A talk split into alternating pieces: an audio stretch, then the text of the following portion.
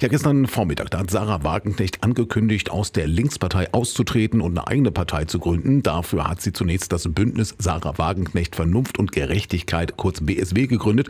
Aus der soll im Januar dann die Partei hervorgehen. Zusammen mit Wagenknecht verlassen auch acht weitere Bundestagsabgeordnete die Fraktion der Linken Partei. Den Linken steht angesichts der Spaltung eine schwierige Zeit bevor. Frank Pook, Kreistagsabgeordneter der Linken, der sieht in diesem Schritt aber eine logische Konsequenz aus der Entwicklung innerhalb der letzten Jahre.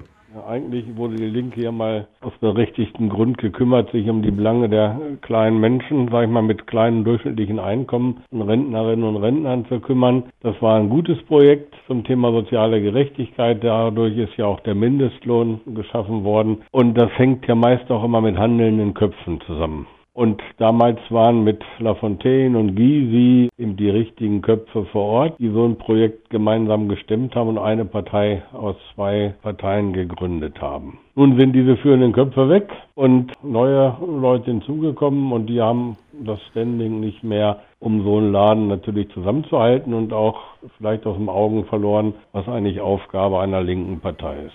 Während sich einige Fraktionsmitglieder der Linken schon zum Bündnis bekannt oder einen Beitritt strikt abgelehnt haben, hält Pook sich seine Zukunft noch offen. Er sieht das Vorhaben Wagenknechts und ihre Ideen nicht nur negativ.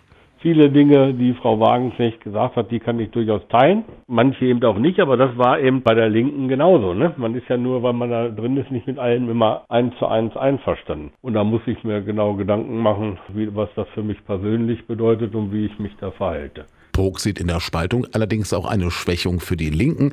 Er weist darauf hin, dass bei den Landtagswahlen ein Abwärtstrend zu beobachten gewesen sei. Und um diesen Trend zu stoppen, müsse die Partei nun vor allem ein Ziel verfolgen. Zu ihren Ursprüngen zurückkommen, sich um die Belange, sag ich mal, der kleinen Menschen zu kümmern, die es in dem Land sowieso momentan recht schwer haben. Hohe Inflation, Preise sind geklettert, gerade auch Energiekosten. Und das sind meist Menschen mit geringen Einkommen, geringen Renten, die sich da jetzt durchschlagen müssen und die muss die Linke auch wieder in ihren Augenlicht aufnehmen und sich um diese Probleme kümmern.